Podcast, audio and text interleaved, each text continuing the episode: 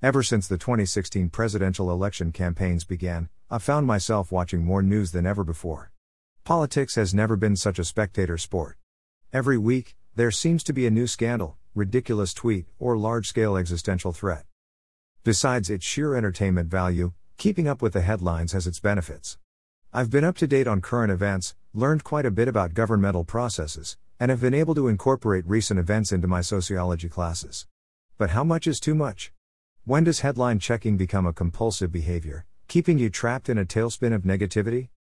We all know negative news is more popular than positive news. As the saying goes, if it bleeds, it leads. But should we simply blame the news outlets? After all, they are trying to attract our attention. We may say we want more positive news, but if news organizations actually focused on positive content, we probably wouldn't watch it. We secretly love negative content. Therefore, we are part of the problem. So, why do we prefer negative news?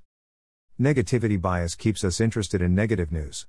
Negativity bias is a psychological effect causing us to pay more attention to negative things than positive things. In a study called Bad is Stronger Than Good, the researchers found greater than bad emotions, bad parents, and bad feedback have more impact than good ones, and bad information is processed more thoroughly than good. We can all relate to this.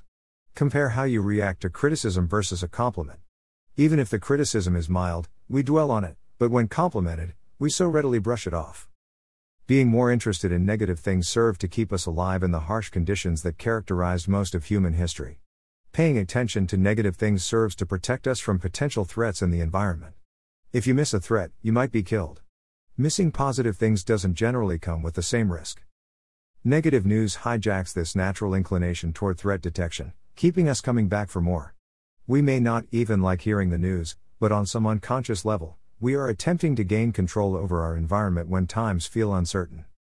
This compulsion to gain control by further reading does not give us the desired sense of control. Rather, it reinforces our perception that there is lurking danger, ramping up the desire to remain on high alert. Confirmation bias keeps us locked into negative news. Confirmation bias is our tendency to seek out information that confirms our pre existing beliefs. Rather than challenging our beliefs about the world, we gravitate toward reports that confirm our specific fears. In our digital era, this is very easy to do. We can subscribe to niche news sources that are most aligned with our beliefs. We can hide Facebook newsfeed reports from those with different political ideas from ours. On top of this, we are being fed an algorithmically curated stream of suggested content suited to fit our pre existing interests. Rather than confronting the discomfort of challenging our worldview, we would much prefer to stay locked into the negative reports confirming our sense of reality. We would rather have certainty about the existence of our fears than uncertainty about our worldview. Bad things are more certain than good things. As the saying goes, the only certain things are death and taxes. We expect bad things to happen, and the consequences can be permanent. We are not so optimistic about positive things, expecting them to be fleeting and rare.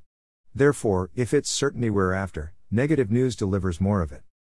Negative news is not pleasant, but the fear of uncertainty is worse.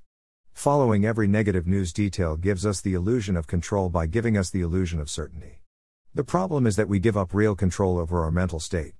False certainty comes at a steep cost. Negative news is a symptom of an unhealthy social environment. We are quick to place blame on the media for feeding us violence and negativity, but perhaps we need to take a closer look at what is driving the demand for this type of news. We need to take a closer look at ourselves and the state of our fragmented society. Political divisions and dissolved communal bonds have heightened our sense of uncertainty. What was once a sense of national and communal unity has become a battleground for identity. In the battle for certainty, we cling to ideological worldviews, creating scapegoats of our enemies, fueling the flames of fragmentation with negative news. Beyond the realm of social health, we need to take care of our mental health. If you find yourself seeking out negative news, you are not alone. Our minds naturally seek out negative stimuli, alerting us to potential threats. It becomes a problem when this behavior interferes with your ability to function. If you suffer from compulsive news checking accompanied by repetitive negative thoughts and high levels of anxiety, it may be helpful to seek out a psychologist who specializes in obsessive compulsive disorders. If you are interested in talking to a psychologist, Dr. Donna Fair is someone I would recommend. She specializes in helping people deal with repetitive intrusive thoughts that keep them in a state of heightened anxiety, depression, or unnecessary guilt. If you are interested in checking out a scientifically validated self help text on this issue, I recommend The Happiness Trap How to Stop Struggling and Start Living.